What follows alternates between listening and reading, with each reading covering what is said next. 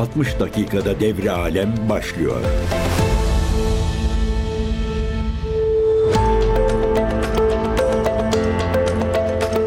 CGTN Türk Radyo'dan herkese merhabalar. Ben Erkin Öncan. Tarihlerimiz 10 Ocak 2024 e, ve çarşamba günündeyiz. Bugünkü dünya turumuzda başlıyor. Yine dolu dolu bir gündemimiz var. Dünya genelinde e, gün geçmiyor ki yine bir önemli olay, bir çatışma, bir toplumsal olay ya da bir siyasi skandal yaşanmasın. Öncelikle bir e, önemli bir röportajdan bahsetmek istiyorum. E, Almanya Deniz eski Deniz Kuvvetleri Komutanı Amiral K. Ahim Schönbach e, hariciden Tunç Akkoç'a konuştu. E, 2021 yılında Ocak ayında Putin'in saygıyı hak ettiğini söylemesi üzerine büyük bir e, medya kampanyasının hedefi olmuştu, linç edilmişti ve e, Rusya Ukrayna'ya girmeden yaklaşık bir ay önce de e, istifasını vermek zorunda kalmıştı. Tabi e, Schönbach'ın o tarihte dünya basınına yansıyan sözleri neydi? Şunu söylüyordu. Putin'in gerçekten istediği şey saygı görmek ve Tanrı biliyor saygı göstermek düşük maliyetlidir, maliyeti yoktur. Putin'in talep ettiği ve muhtemelen hak ettiği saygıyı göstermek kolaydır ifadelerini kullanmış. E, ve e, Tunç Akkoç'un e, bir röportajı oldu kendisiyle geniş kapsamlı görevden alınmasından e, tutun da uluslararası meselelere dair tavrına ilişkin e, kapsamlı bir röportaj çeşitli konularda açıklamalarda bulunuyor. Bu istifa sürecini de anlatıyor. Ve e, Ocak 2022'de Bav Bavyera Fırkateyninin uzak doğuya yapmış olduğu yolculuk sırasında 20 yılda içinde ilk defa bu ziyarete eşlik etmek için Hindistan'daydım. Ve asıl resmi programın sonrasında iki düşünce kuruluşundan davet geldi. Kurum içi bir etkinlikti. En azından bana böyle söylenmişti diyor. İkinci bölüm sırasında hiç kimsenin haberi olmadan cep telefonu kamerasıyla kayıt altına alındı ve bu kayıttan benim açıklamalarım çıkarıp alındı. Öncelikle söylemek isterim ki kayıt altına alınacağını bilseydim yine söylerdim diye e, vurguluyor kendisi. Ancak o zaman en azından bunun nasıl bir kurulum olduğunu izleyenlere açıklayabilirdim. O zaman ifadelerin nispeten sansasyonel olmadığı da anlaşılırdı diyor. E, ve kendisine şöyle bir soru yöneltiyor Tunç Akkoç. Medya bunun haberini yapmasaydı durum belki de istifa etmeye kadar gitmezdi diyebilir miyiz? Miyiz diyor. Bu tartışılan konulardan biriydi. Ve e, üstüm bakana açıklamam gereken çok şey olduğunu ve kesinlikle bana bir tokadın vurulacağını kabul etmem gerektiğini düpedüz söyledi. Tabii mecazi anlamda onu da anladım. Kendini böyle bir durumun içinde bulunca kabullenmek zorunda kalıyor insan ama istifa konusu açılmamıştı demiş ve e, eve var eve varmıştım bile tabii ki öfkeliydim ama öğleden sonra aniden hayrete düştüm ve işte böyle oldu diyerek açıklamış. Almanya'daki eski Deniz Kuvvetleri Komutanı donanmanın lideri istifaya giden sürecini.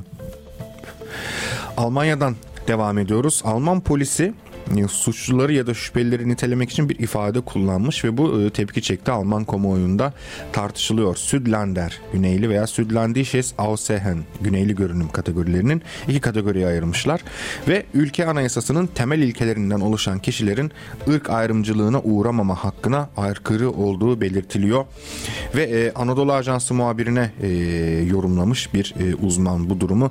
E, Coimbra Üniversitesi Portekiz'den Sosyal Çalışmalar Merkezi araştırmacısı Doktor Clara Ervedosa yapmış bu açıklamayı ve Güneyli kavramını ve bu kavramın yaygın kullanımının göçmenlerin suçlu olduğuna dair hali hazırda var olan ön yargıyı de e, beslediğini e, söylemiş. Bu yönde bir değerlendirmede bulunmuş. Güneyli kategorisi temel olarak nerede doğduklarına, aslen nereli olduklarına ve hangi dine mensup olduklarına bakılmaksızın insanları beyaz olmayan ve dolayısıyla Alman olmayan olarak damgalıyor demiş kendisi. Bu tartışılmaya devam ediyor. Ve Güneyli teriminin ilk kez 50'li yıllarda Güney Avrupa ülkelerinden Almanya'ya göçlerin artmasıyla kullanılmaya başlandığını kaydetmiş. Dönemin dinamiklerine göre bu kategoriye giren etnik grupların da değiştiğini açıklamış. Şöyle söylüyor bu kategoriye kimlerin dahil olacağı siyasetin ve basının odağındaki gruplara bağlı olarak değişiyor. Örneğin e, 50'li yıllarda İtalyanlar, 70'li yıllardan itibaren Türkler, 2015'ten bu yana ise ağırlıklı olarak Arapça konuşan nüfus bu kategoride yer alıyor ifadelerini kullanmış kendisi. Ve e, Ervedosu aynı zamanda Güneyli kavramının da toplumda özellikle göçmenlere karşı var olan ön yargıyı körükleyerek ırkçı saldırıları tetikleyebileceğini de işaret e, ediyor. Almanya'da 2000-2007 yılları arasında e, bir e, terör örgütü faaliyeti vardı. Nasyonal Sosyalist Yeraltı NSU tarafından gerçekleştiren ırkçı cinayetleri hatırlatıyor. Ve birçok araştırma Almanya'da güneyli oldukları düşünülen kişilerin ırkçılığın hedefi olduğuna işaret ediyor demiş. Ve anayasaya aykırı olduğunu söylüyor Alman polisinin güneyli kategorisini kullanmasının.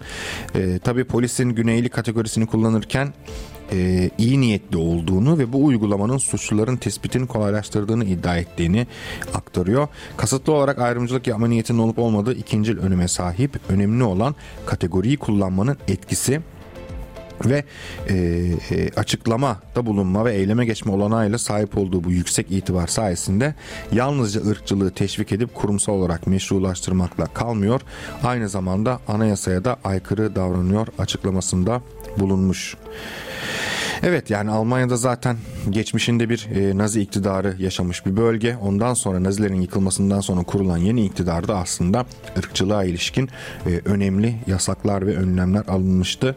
E, ama e, kurumsal olarak ırkçılıkta dünyanın pek çok ülkesinde hala yakıcı bir e, problem sadece Almanya değil özellikle Avrupa ülkelerinin genelinde ve Amerika'da ırkçılık e, çeşitli e, biçimlerde, çeşitli farklı yollarda sık sık tekrarlanan kendisini e, hissettiren bir olgu.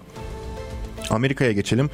Amerika'da önemli bir skandal var. Zaten bir süredir Amerikan ve dünya gündemindeydi. Epstein dava dosyaları e, son bölümü yayınlandı. Kamuoyuna açıklandı. Yani küçük çocuklara yönelik cinsel istismar, pedofili ve fuhuşağı oluşturmak suçlamasıyla yargılanırken hapishanede ölmüştü. Amerikalı milyarder Jeffrey Epstein ve bu e, davanın 5. ve son kısmı da kamuoyuna duyurulmuş. New York Post gazetesinin haberi bu. Toplam 4500'den fazla sayfadan oluşuyor bu davanın belgeleri ve son belgeler Epstein'in ünlü kişilere şantaj yaptığı iddiaları da dahil olmak üzere avukatların sorularını yanıtlamayı yüzlerce kez reddetmesi, kendine yöneltilen sorulara karşı anayasanın 5. maddesini öne sürmesi dikkat çekiyor. Epstein şu ifadeleri kullanmış mesela. Avukatım tarafından anayasal ayrıcalıklarımdan feragat etmeme neden olabilecek her türlü soruya ilişkin Amerikan Anayasası'nın 5. maddesinin bana verdiği haklarımı kullanmam tavsiye edildi demiş. Tam adı sorulduğunda Jeffrey Edward Epstein yanıtını veriyor. Kendisine yöneltilen çocuklara yönelik cinsel istismar, pedofili ve fuhuşa alıştırmak suçlamalarına karşı 500'den fazla kez 5. maddeyi ileri sürmüş ve reşit olmayan kız çocuklarının fuhuş tuzağına çekilmesine ilişkin kendisi ve eski kız arkadaşı Ghislaine Maxwell'in rolüne ilişkin soruların yanı sıra cep telefonu numarasının ne olduğu, o sırada kaç cep telefonu kullandığı sorularını da 5. maddeyi öne sürerek geçiştirmiş. E, Maxwell ile birlikte olduklarını gösteren çok sayıda fotoğraf gösterilerek kendisine e, Maxwell'i tanıyorsunuz doğru mu diye soru, soru sorulduğunda bile e, Epstein bunu 5 diyerek yanıtsız bırakmış. Yani aslında e, genel ifadeyle kıvırmış 5. madde üzerinden. Kız arkadaşı Maxwell'in ifadesinin de bir kopyası dosyada yer alıyor bu arada. Ve bu davadaki belgelerin ilk dört kısmı sırayla kamuoyunun erişimine açılmaya başlanmıştı. Şu ana kadar açıklanan dava dosyalarında kimler var? Aralarında Prince Andrew, eski Amerikan başkanları Bill Clinton, Donald Trump, eski İsrail Başbakanı Ehud Barak, eski ABD Başkan Yardımcısı Al Gore, aktör Kevin Spacey, şarkıcı Michael Jackson, illüzyonist David Copperfield, avukat Alan Dershowitz ve eski New Mexico valisi Bill Richardson gibi ünlü isimler e, yer alıyor. Aynı zamanda dosyalarda Clinton ve Trump'ın isimlerinin yer almasına rağmen eski başkanlara yönelik herhangi bir suçlama yöneltilmemişti. Bill Clinton'ın e, gençlerden e, hoşlandığı gündeme getirilen dosyada Epstein'in New Jersey'deki mekanlarına gitmeden önce Trump'la iletişime geçtiği de öne sürülmüştü. Aynı zamanda dosyadaki ifadelerden birinde Epstein'e karşı ana davacı olan Virginia Giuffre'ye atıfla Clinton'ın Vanity Fair dergisini Epstein'in fuhuşa oluşturduğu yönelik bir yazının yayımlanmaması konusunda tehdit ettiği iddiası da yer almıştı. Aynı dosyada davacı Giuffre Clinton'ın Epstein'in yürüttüğü fuhuş detaylı olarak haberdar olduğunu söylüyor ve bu isimle birçok kez seyahat ettiğini de e, sözlerine ekliyor. Clinton'ın temsilcileri de eski başkanın bu suçlar suçlamalar hakkında veya Epstein'in suçları hakkında bilgi sahibi olmadığını savunmuştu. Davanın yayımlanan 3. kısmında Epstein'in mesaj defterinden yaklaşık 50 sayfalık el yazısıyla yazılmış telefon mesajları ve dava ile ilgili keşif ve diğer süreçler aşamaları hakkında mahkeme kayıtlara da yer almıştı. Peki kamuoyuna açıklanan dördüncü dosyalarda neler vardı? Epstein'e ait bir adada genç kızların yanısını o dönemde adada olduğunu reddeden Epstein'in eski kız arkadaşı Maxwell'in de aralarında bulunduğu 2006'da çekilmiş birçok fotoğraf ortaya çıkmıştı. Fotoğraflar bu ağın e, istismar ağının iç işleyişini ortaya koyan Epstein mağdurlarından Sarah Ransom hakkındaki dosya aracılığıyla ortaya çıkmıştı. Neydi Epstein olayı? Hemen bir genel olarak onu da hatırlayalım. En küçüğü 14 olmak üzere 18 yaş altındaki onlarca kız çocuğuna cinsel istismarda bulunmak, fuhuşa oluşturmak gibi suçlarla yargılanan Epstein, tutuklu bulunduğu New York Manhattan Metropolitan Merkez Hapishanesi'ndeki hücresinde 10 Ağustos 2019'da ölü bulunmuştu. Kız arkadaşı Maxwell bazı zenginler, ünlüler, devlet görevlileri gibi isimler için reşit olmayan kızların fuhuş tuzağına çekilmesi organizasyonunda Epstein'in yasa dışı faaliyetlerine yardımcı olduğu iddiası da önemli bilgiler arasında ve suçlu bulunmuştu. Öte yandan Epstein mağdurlarından Virginia Giuffre, Prince Andrew'un New York'ta ve Londra'da kendisini 17 yaşındayken taciz ettiğini öne sürmüştü ve 2021'de New York'ta dava açmıştı. Kendisi Prince'in reşit olmadığını bildiği halde rızası olmadan kendisine cinsel tacizde bulunduğunu iddia etmişti. E, olay da aşağı yukarı bu şekilde yani Sanırım son yılların en büyük skandalı bu. E, bu kadar büyümesinin en önemli sebebi de e, bütün e, bu skandalın, bu e, istismar ağının hem Amerika hem de dünya genelinde o büyük e, siyasetçileri veya önemli isimleri de içermesiydi. E, bu konuya ilişkin detaylar gelmeye devam ediyor. Biz de zaten CGTN Türk'te hem radyoda hem internet sitemizde bu skandala dair gelişmeleri e, güncel bir şekilde paylaşıyoruz detayları. Oradan da takip edebilirsiniz zaten. Birleşmiş Milletler açıklaması var. Oradan devam edelim. E, Birleşmiş Milletler yakın doğudaki Filistinli mültecilere yardım ve bayındırlık ajansı bir açıklama yaptı ve yine Gazze'deki durumun eşi benzeri görülmemiş düzeyde kötüleştiğini vurguladı ve uluslararası topluma derhal insani ateşkes çağrısında bulundu. Bu çağrılara yanıt veren var mı? İsrail'i düşünürsek veya bu çağrıları kale alan var mı? Yok. Kale almadıkları gibi Gazze'deki Birleşmiş Milletler noktalarına da saldırılar düzenliyorlar. Neden? Çünkü oraya e, Filistinlilerin önemli bir kısmı Gazze'lilerin e, sığınıyor diye.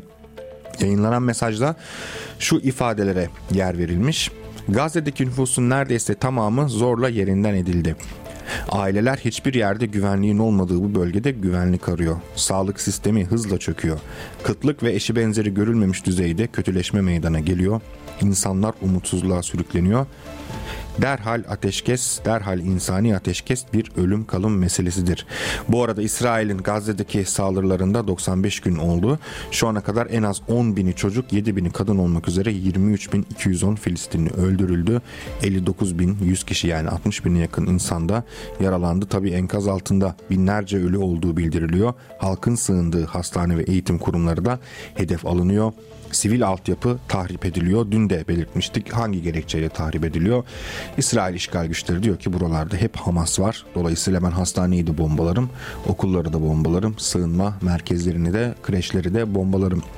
Tabi insani yardımların girişi de engelleniyor İsrail tarafından ve temel ihtiyaç malzemeleri dediğimiz o toplam e, ihtiyaçların yanı sıra ilaç ve sağlık malzemeleri sıkıntısı da yaşanıyor. Dolayısıyla tedavilerin, yaralı insanların tedavilerinin de büyük oranda zorlaştığı bir tablo var ortada. Amerika'dan devam ediyoruz yine. Amerikan Ulusal Güvenlik Danışmanı Jake Sullivan e, Güney Koreli mevkidaşıyla görüştü. E, Chang Ho-jin ile Kuzey ve Rusya arasındaki yani Kuzey Kore, Kore Demokratik Halk Cumhuriyeti ile Rusya arasındaki artan askeri işbirliğini görüştü ve ikili Pyongyang'ın Rusya'ya balistik füze sağlamasını şiddetle kınadı. Tabi bu balistik füze sağlayıp sağlamama meselesi hala net değil. Amerikan tarafına göre yani batıya göre e, sağlıyorlar kesin bir şekilde. Ve Kuzey Kore'nin Rusya ile artan askeri işbirliği bir telefon görüşmesinde konuşulmuş bunlar.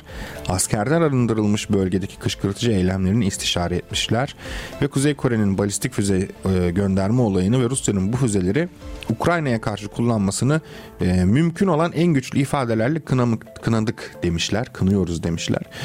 E tabi yani mesele biraz da şu iki tarafta e, müttefiklerinden silah yardımı alıyor belli ki. E, Kuzey Kore'nin Amerika'ya e, Amerika üzerinden e, siyasi pozisyonu belli. Orada bir savaş var hala. Yani Kore Yarımadası'nda bir barış imzalanmış değil. Sadece e, bir ateşkes hali var. Savaşa devam edilmiyor yalnızca.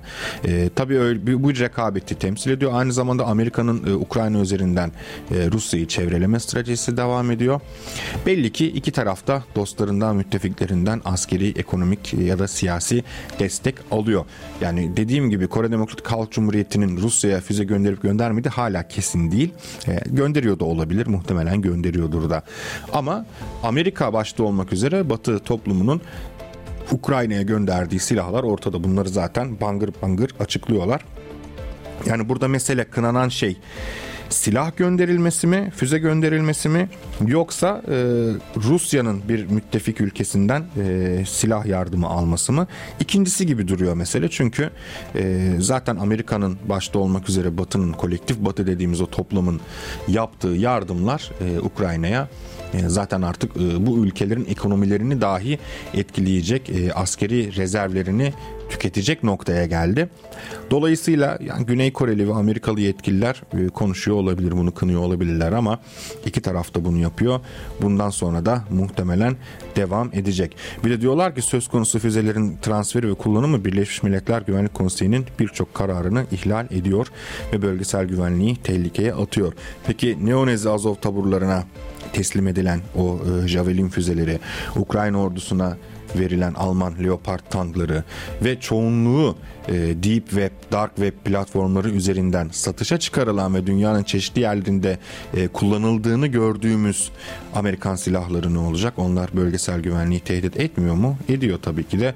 Ama burada e, mesele diplomatik açıklamalar olduğunda herkesin yaslandığı bir e, hukuk maddesi bulunabiliyor ve bu tür şeyler e, biraz da aslında bu kolektif batının ikiyüzlülüğünü gösteriyor bize. Kendilerine gelince e, demokrasi, özgürlük, uluslararası e, dayanışma, başkası düşmanları yani düşman olarak gördüğü, rakibi olarak gördüğü güçler bunu yaptığında da aman efendim bu çok dünyayı tehlikeye atan bir şeydir. Biz bunu kınıyoruz.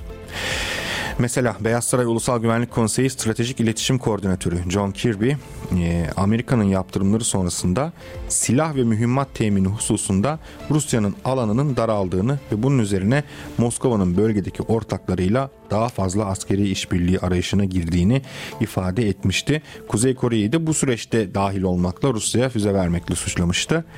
Elimizdeki bilgiler Kore Demokratik Halk Cumhuriyeti'nin yakın zaman önce Rusya'ya balistik füze ve füze rampaları temin ettiğini gösteriyor. Rus güçleri de 30 Aralık 2023'te bu Kuzey Kore füzelerinden en az birini Ukrayna'ya attı demişti. Yani aynı şey sadece Rusya-Ukrayna meselesinde değil, İsrail-Filistin meselesinde de yaşanıyor.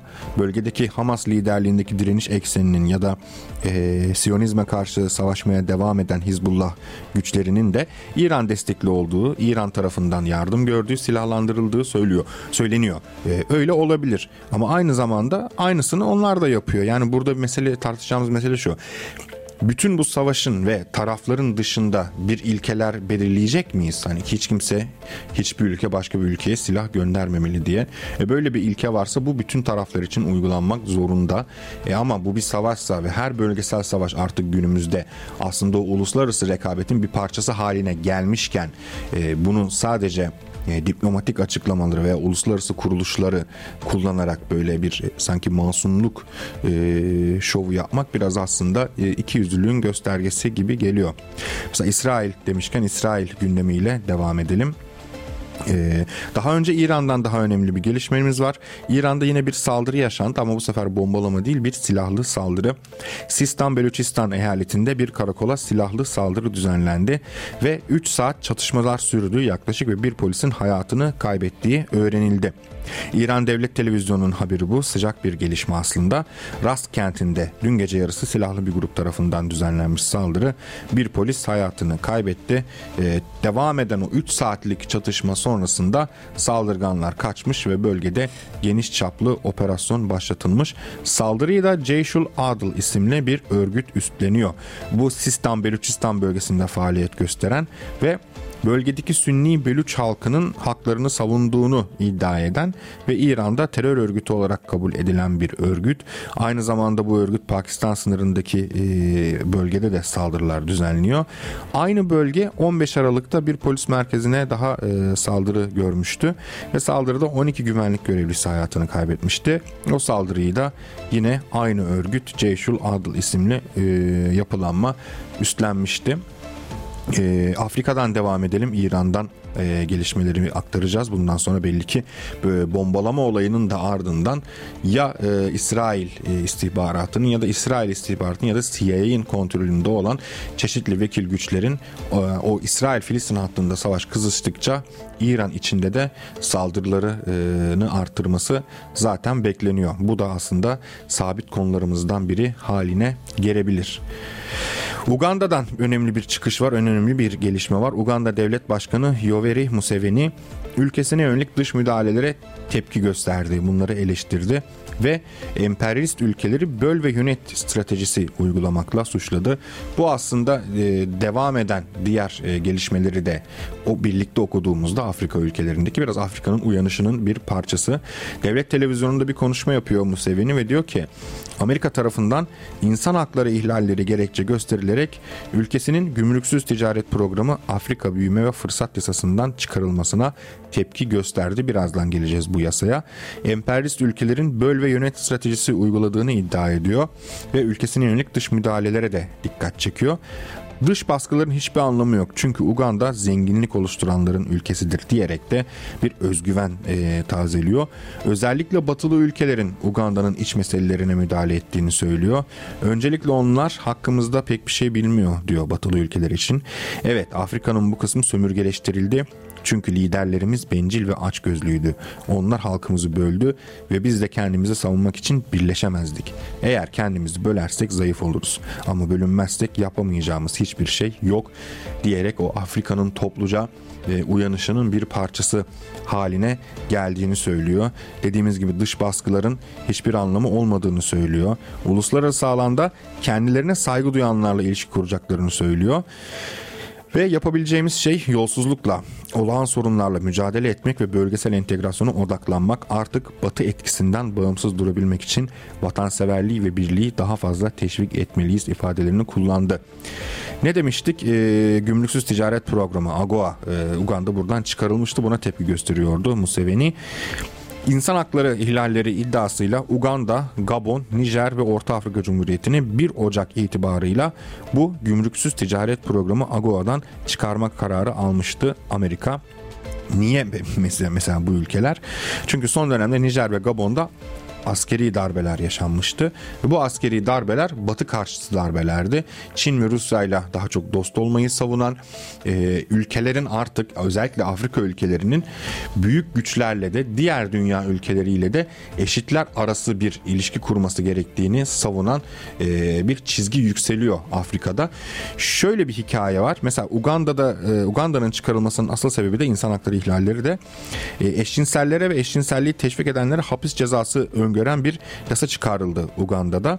Ee, daha önce Burkina Faso, Mali ve Gine'de bu batı karşıtı darbeler nedeniyle bu programdan çıkarılmıştı.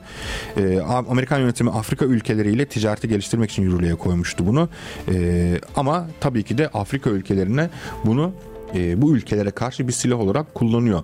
Burada hassas mesele Uganda'da çıkarılan eşcinsellere ve eşcinselliği teşvik edenlere hapis cezası e, yasağı. Şimdi bu eğilim e, özellikle dünyanın e, çeşitli ülkelerinde öne çıkıyor.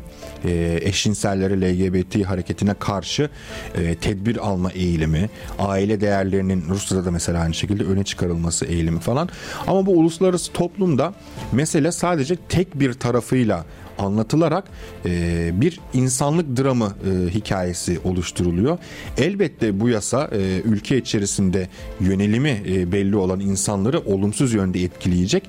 Ama bunun esas sorumlusu kim? Yani bu e, ipi çektiğimizde biz nereye varıyoruz? Uganda'ya mı Uganda'nın insan haklarını ihlal eden bir ülke olmasına mı varıyoruz yoksa emperyalist bloğun e, yeni yüzünün yeni ambalajının e, bunları da e, beraberinde taşımasında mı bulmamız gerekiyor? Yani şunu kastediyorum. Bugün Amerikan emperyalizmi veya kolektif batı dünyaya dayattığı e, demokrasi, insan hakları meselesinde bir ajandası var. Ve bu ajandanın içerisinde e, kapitalist devleri e, ürkütmeyecek ve onların da işine gelecek türde bir çevrecilik. Yine aynı şekilde sınıfsal ilişkilere dokunmayan, e, hiçbir şekilde e, toplum düzeninin olumlu yönde değişmesine yönelik bir hamleye izin vermeyen türden bir kimlikçilik. İşte bu LGBT hakları vesaire falan çok e, yoğun bir şekilde pompalanıyor. Ama e, onun da bir sınırı var Batı toplumlarında. E, ama mesela istediğiniz gibi e, LGBT örgütlenmesi içerisine girebilirsiniz Batı ülkelerinde. Ama e, sınıfsal anlamda bir mücadeleye girişmek istediğinizde, sol sosyalist anlamda bir mücadeleye girişmek istediğinizde karşınızda engeller bulacaksınız. Muhtemelen de Rus ajanlığıyla falan suçlanacaksınız. Hatta çok öne sürülen bu LGBTİ konusunda da yine sosyalist bir perspektiften konuya yaklaşmak isterseniz yine Avrupa'da karşınızda büyük duvarlar bulacaksınız. Amerika'da da aynı şekilde. Yani mesele dünya genelinde önemli bir üzerine düşünülmesi gereken ve çözümler üretilmesi gereken bir mesele bu. İnsanların e, cinsel yönelimleri ve bunların özgür bir şekilde yaşanıp yaşamaması konusu. Ama Amerikan emperyalizmi bunu çok çok e, ciddi düzeylerde bir politik silah olarak kullanıyor. Bu da Afrika ülkeleri gibi veya Orta Doğu ülke veya Doğu ülkeleri gibi bu ülkelerde e, batı dışında bir rota arayan eğilimler aynı zamanda e, bu tür e, meselelere de bir karşıtlık geliştiriyor. Çünkü e, bir ülkede eşcinsel haklarını e, savunmak o ülkedeki Amerikan elçiliğinde kalırsa en çok onlar yaparsa nihayetinde ona karşı da bir tepki gelişir. Dolayısıyla Uganda'da da böyle kararların da bu çok tabi e, uzmanlık gerektiren ve üzerine ciddi araştırmalar yapılması gereken bir konu. Ama Amerikan emperyalizmi bugün üzerine e, giydiği o ambalajlı o makyajıyla ne yazık ki e, hedef aldığı sömürdüğü ülkelerde yine böyle bir e, karşıt eğilimin doğmasına yol açıyor. Evet kısa bir ara vereceğiz. E, dünya gündemimizde çok önemli bir e, konuyla devam edeceğiz. Hemen bir e, müzik arası verelim ve e, dünya turumuza devam edelim.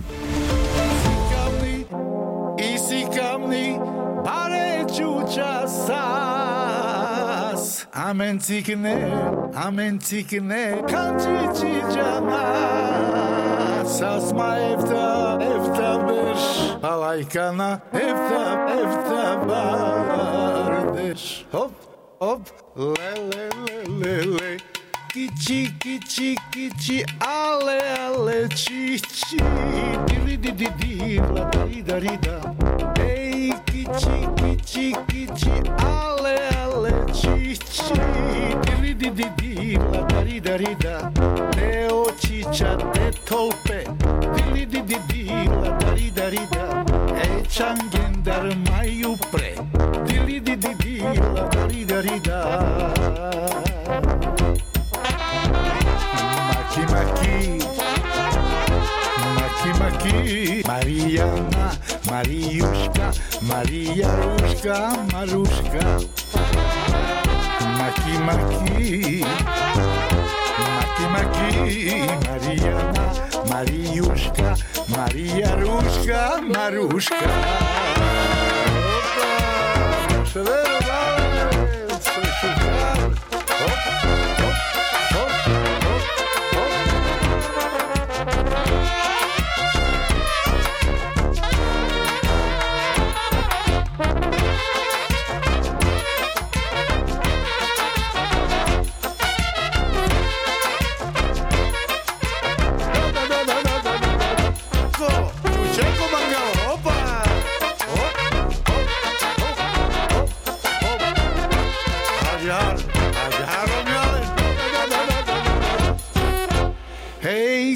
tiqui tiqui ti alele ti ti.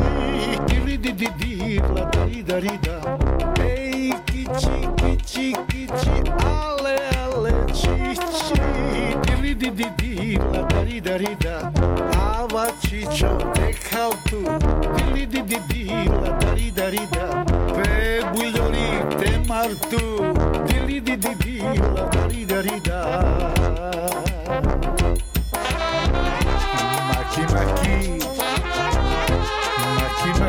Maria, Mariuszka, Mariuszka, Maruszka. Maki, maki, maki, maki, Mariana, Mariuszka, Maria Ruszka, Maruszka. Maruszka.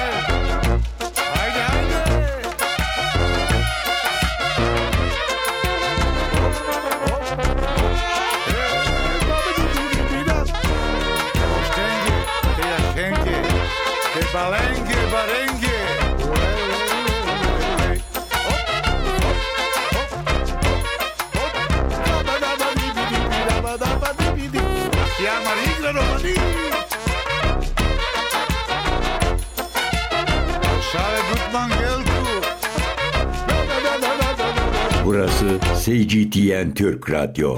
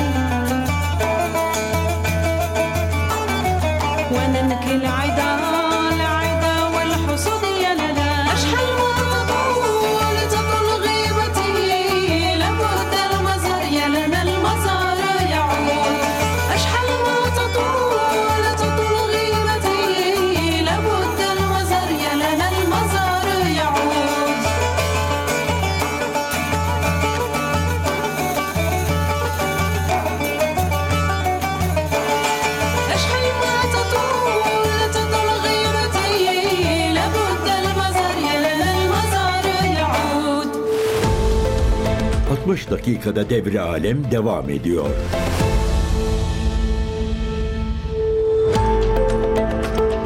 Herkese tekrardan merhabalar programımızın ikinci ve son bölümündeyiz. Dünya gündeminden öne çıkan başlıkları birlikte okuyoruz ve yorumluyoruz. Ee, bir önemli gündemimiz daha Ekvador. Ekvador'da e, ortalık karışmış durumda. Yine şiddet olayları, yine isyan eden ve e, etrafı kana bulayan karteller. Peki ne olmuştu? Kısaca bir özetleyelim. Ekvador'da bir çete elebaşı hapishaneden kaçmıştı, kaçtığı ortaya çıkmıştı ve e, o hal ilan edilmişti. Devlet Başkanı Daniel Noboa tarafından imzalandı ve Devlet Başkanı İletişim Genel Sekreteri Roberto Izuriete bir açıklama yapmıştı. FITO lakaplı çete elebaşı Alfredo Macias Salazar'la birkaç mahkum Guayas kentindeki hapishaneden kaçtı demişti ve bunun üzerine 3000 güvenlik gücüyle operasyon başlatıldığını, bu kişilerin son derece tehlikeli olduğunu söylemişti ve Devlet Başkanı Noboa'nın bu olay nedeniyle o hal kararnamesi imzaladığını, bu süreçte gece 23 ile 5 saatleri arasında sokağa çıkma yasağı uygulanacağını da duyurmuştu. Yerel basına göre 60 gün uygulanacak bu hal kararı ve suç örgütleri çok sayıda ne yaptı? Polisi kaçırdı, araçları ateşe verdi, şiddet olayına başladı. Ve Ekvador Emniyet Biriminin de bir açıklaması oldu sosyal medya üzerinden. 3 polisin kaçırıldığı doğrulandı.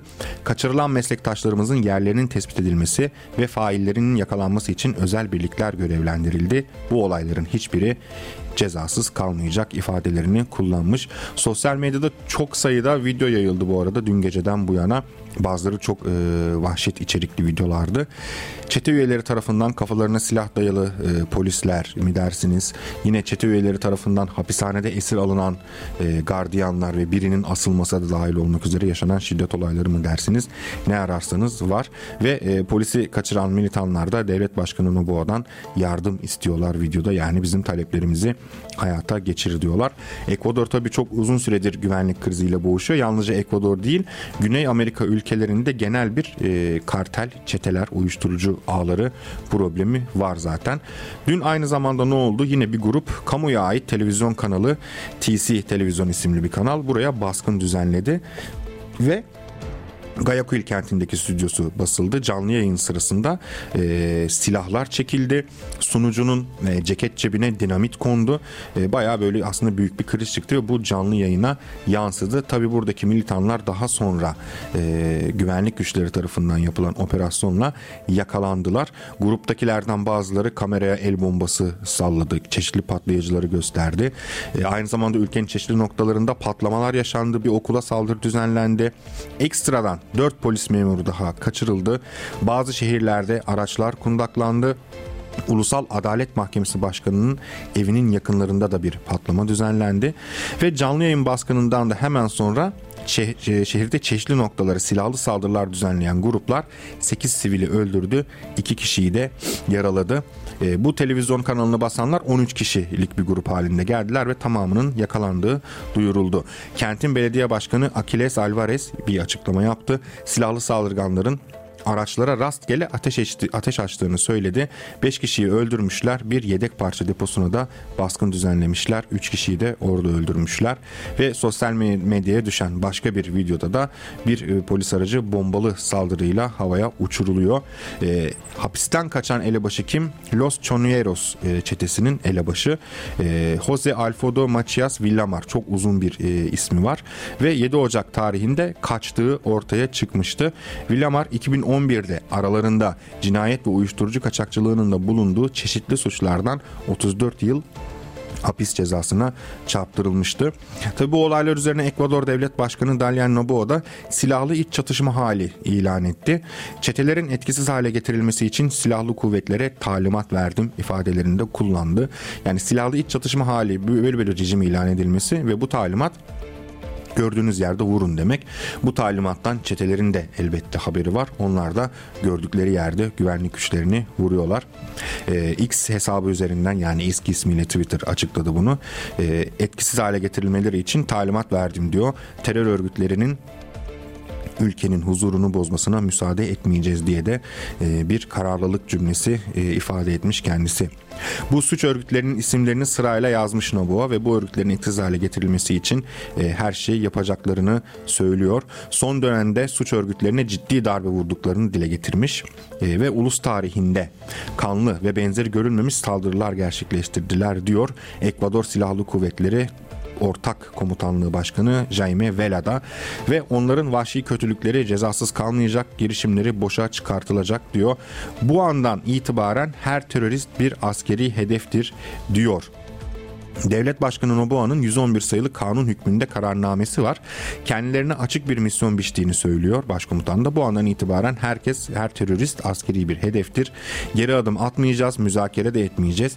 Topraklarımızda gerçekleştirmek istedikleri istikrarsızlaştırma ve kaos eylemlerine güçlü bir karşılık vereceğiz diye konuştu.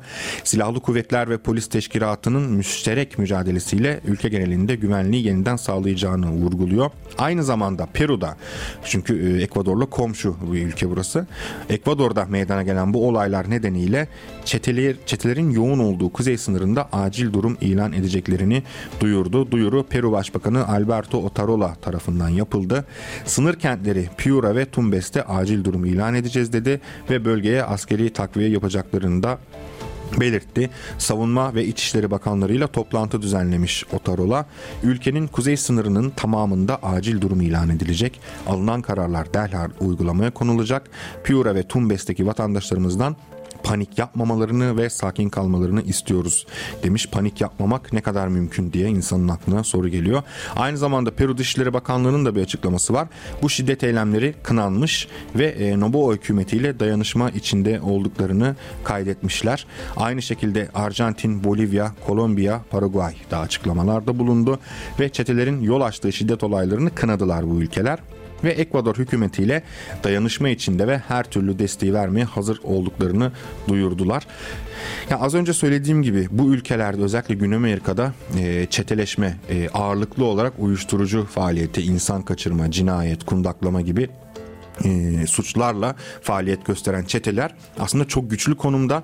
Bunların güçlü olmasının sebepleri sadece militanlarının fazlalığı, vahşi yöntemler kullanmaları e, ve aynı zamanda bu suç işleme konusundaki kararlılıkları değil tabii ki de. Yani orada e, tek başına e, bir güçlü bir örgütler ya da çeteleşme hali yok.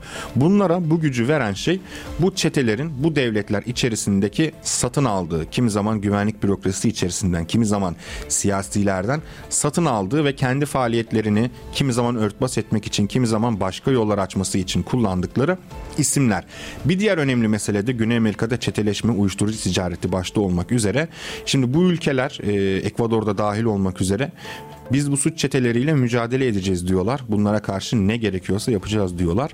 E, ama bu mücadelenin kapsamı yalnızca çete liderlerinin yakalanması ve militanların öldürülmesi ise bu şimdiden başarısız olacağı çok belli bir mücadele. Çünkü Amerika'da, Güney Amerika bölgesinde herhangi bir ülkedeki herhangi bir suç çeteli çetesi, suç karteli yani e, suç işleyen hangi örgütü e, bulursanız e, onu inceleyin ve onun mutlaka Amerikan İstihbarat Teşkilatı CIA ile bir alakası, bir ilişkisi, hiçbir şey olmadıysa bir alışverişi olduğunu göreceksiniz. Çünkü CIA en fazla Güney Amerika ülkelerinde suç çeteleri üzerinden faaliyetlerini gerçekleştiriyor.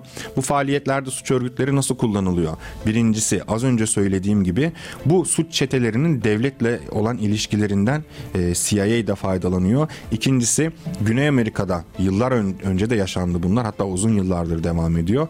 Bir ilerici, bir Amerikan karşıtı veya bir devrimci gücün e, kişinin ya da bir organizasyonun, bir örgütün bastırılmasında, yok edilmesinde de bu çeteler büyük rol oynuyorlar. Özellikle kimi zaman operasyonlar, kimi zaman bilgi paylaşımı, e, kimi zaman da lojistik destek e, konularında. Dolayısıyla bu çetelere karşı mücadele edilecekse öncelikle bence tabii radikal e, bu e, bir öneri aslında çok da hayata geçmeyecek bir şey ama önce bu ülkelerin Amerika ile ilişkilerini bir gözden geçirmeleri, e, bölgedeki tespit ettikleri e, CIA istasyonlarına baskın düzenlemeleri ve Amerikan elçiliklerini yoğun e, gözetime tabi tutmaları gerekiyor diyerek e, bu konuyu da takip edeceğimizi söyleyelim. Çünkü çatışmalar devam ediyor. Hala şu dakikalarda bile ben yayına girmeden önce son bir kontrol ettim. Yine e, çatışmalar, cinayetler devam ediyordu. Şimdi bölgemizi de ilgilendiren e, bir konu var. Türkiye'nin de dahil olduğu artık son konumuz programımızdaki. Karadeniz'deki mayın tehlikesine karşı Türkiye'nin öncülüğünde Romanya ve Bulgaristan'la bir üçlü girişim e, başlatıldı ve bu kapsamda Karadeniz Mayın Karşı Tedbirleri Görev Grubu Mutabakatı e, kuruldu. Bu mutabakatın imza töreni de yarın İstanbul'da gerçekleşecek. İstanbul Sarıyer'deki Kalender Kasrı'nda yarın saat 11'de Türkiye'nin öncülüğünde bu e, MSM Black Sea mutabakatı imzalanacak. Bu kapsamda Romanya Savunma Bakanı Angel Tilvar, Bulgaristan Savunma Bakanı Bakan Yardımcısı Atanas Zapiryanov mutabakat, mutabakat metnini Milli Savunma Bakanı Yaşar Güler'le imzalaması bekleniyor. Tabi Rusya'nın Ukrayna'da başlattığı askeri operasyon ve bu kapsamda yaşanan gelişmeler zaten 60 dakika devre alem programında defalarca belirttik. Bu aslında yalnızca Rusya-Ukrayna e, savaşı değil aynı zamanda bir Rusya-Amerika savaşı yani e, kolektif batıyla çevrelemeye çalıştığı e, Rusya ve hatta çok genel resme bakacak olursak Amerika'nın hedef gördüğü, tehdit gördüğü bütün ülkeler arasında yaşanan bir e, genel savaş. Bu aslında yeni bir dünya düzeninde e, doğuşunu işaret ediyor bizlere bu çatışmalar. Geçen sene yani 2023'ün son yayınında biz de yılın kelimesi olarak doğum sancısını belirlemiştik. Çünkü yeni bir dünya doğuyor ve biz bunun doğum sancılarını yaşıyoruz. Bu e, bölgesel ve ulusal veya e, küresel çapta yaşanan bu rekabetle çatışmayla birlikte. Bu bağlamda Rusya Ukrayna arasındaki savaşta aslında bir Karadeniz savaşıdır. E, yani Karadeniz'in güvenliği, Karadeniz'in bir NATO gölü mü olacağı yoksa eşitler arasında bir e, idareyle mi Karadeniz'in geleceğinin şekilleneceği bir anlamda burada belli olacak. Çünkü e, Karadeniz'de NATO'yu en güçlü bir şekilde aslında Türkiye temsil ediyor. Romanya ve Bulgaristan yanlış hatırlamıyorsam 2000'li e, 2000'li yılların ortalarında zaten katıldılar NATO'ya. Bölgedeki en güçlü NATO üyesi Türkiye. Türkiye Sovyetler Birliği döneminden beri NATO'nun aslında ileri karakolu rolünü üstleniyor Karadeniz'de. Dolayısıyla böyle bir durum var. Ancak Rusya'nın Ukrayna'ya başlattığı operasyonlar aslında Türkiye'nin daha da e, dengeci e, olan dış politikasını daha da sağlamlaştırmasına yol açtı. Türkiye ne olursa olsun NATO üyesi olsa da olmasa da Karadeniz'deki o güvenlik meselelerinde öncelikle kararı ben vereceğim diyor. Bu bence olumlu bir şey. Daha önce de yine çeşitli NATO tatbikatlarında Türkiye bu vurguyu altını çizerek yapmıştı. Son olarak da İngiltere tarafından Ukrayna'ya hibe edilen mayın avlama gemisinin geçişine izin vermemişti. Şimdi şurada şöyle bir soru var. Ee, Rumen basınının bir iddiası oldu. Ben bunu zaten yazı olarak CGTN Türk internet sitesinde yazdım. Detayları oradan bakabilirsiniz. Romanya Newsweek tarafından. Ee, Türkiye Karadeniz Savaşı'nda teslim oldu diyor. Bence abartı bir yorum. ABD ve İngiltere gemileri geçebilir başlıklı bir haber yayınladılar. Yani Türkiye'nin boğazlardan gemi geçişine izin vereceği iddia edildi. Bu tabii Türk basınında da öncelikli olarak bir e, şey yarattı, sansasyon yarattı. kimileri dedi ki yok öyle bir şey, kimileri de dedi ki e, hani e, Türkiye engel oluyordu bunlara. Ama mesele öyle değil. Bu Türkiye gemilerin geçişine izin verecek iddiası bu Rumen, Rumen basınının biraz ideolojik motivasyonundan kaynaklanıyor.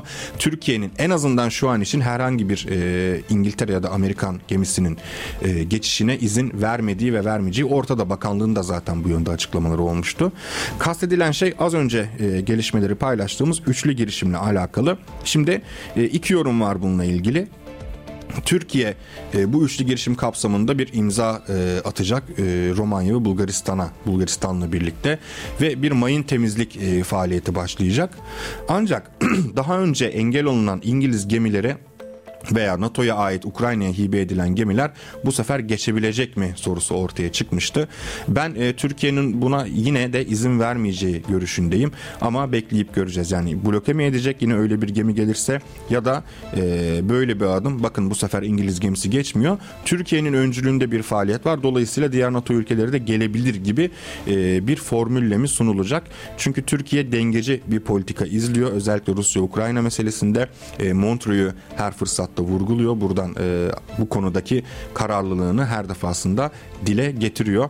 Ancak nihayetinde Türkiye'de bir e, NATO üyesi ülke iki ülke arasında Rusya ve Ukrayna arasında bir dengeci politika uygulasa da e, Ukrayna'ya yönelik silah yardımlarına devam ediyor. Rusya ile ilişkilerini iyi tutmaya çalışarak. Türkiye'nin bu tutumu zaman zaman hem Ukrayna hem de Rusya tarafından e, aslında eleştiriliyor da. Ukrayna e, Türkiye bize yardım oluyor, yardım ediyor. İşte Bayraktar silahlarından e, zırhlı personel taşıma araçlarına kadar çok sayıda önemli yardım var. Ama yine aynı zamanda Ruslarla da arayı iyi tutmaya çalışıyor diyerek bazen böyle eleştirel tonda yazılar geliyor. Rus kamuoyunda da yer yer Türkiye için şu söyleniyor. Türkiye bir denge politikası uygulamıyor. Bundan denge politikasından ziyade aynı anda birden fazla sandalyeye oturmaya çalışıyor gibi bir e, eleştirisi var Rus kamuoyunda. Ama benim en azından bu Rusya-Ukrayna savaşının başlamasından bu yana gördüğüm Türkiye aslında e, dengeci bir politika izliyor. Ancak e, benim kişisel görüşüm bu. Bu dengeci politika Türkiye'yi bu krizlerin tamamında e, yönetebileceği e, e, şansı vermeyecek Türkiye'ye. Bir yerde Türkiye'nin bir e, merkeze daha fazla ağırlık vermesi gerekecek. Evet bugünkü konularımız bu kadardı. Bugün de dünya genelinde çeşitli sayıda ülkeden önemli gelişmeleri paylaştık. Son bir özetleyelim. Neydi öne çıkan gelişmeler? Ekvador'da ortalığın karışması, e, İsrail'in Gazze'ye yönelik saldırıları devam ediyor. E, Siyonist işgal faaliyetlerine e, kaldığı yerden bütün şiddetiyle devam ediyor. Aynı şekilde bugün değinemedik ama önemli konularımızdan e, Çin-Tayvan e, arasındaki e, mesele var. Tayvan üzerinden Amerika'nın bölgedeki hamleleri sabit konularımızdan biri. Artık Venezuela-Guyana e, hikayesini biraz sabit konularımızdan çıkarıyoruz. Hep sayardık sabit konularımız arasında. Ama artık bölgede biraz sular e, durulmuş gibi. Herhangi bir yeni gelişme olduğunda oradaki gelişmeleri de e, en güncel haliyle aktaracağız diyelim. Evet bugünkü dünya turumuz sona erdi. Dinlediğiniz için çok teşekkürler. Yarın yine aynı saatte saat 12'de CGTN Türk Radyo'da dünya turumuza çıkacağız. Hoşçakalın. Kendinize iyi bakın.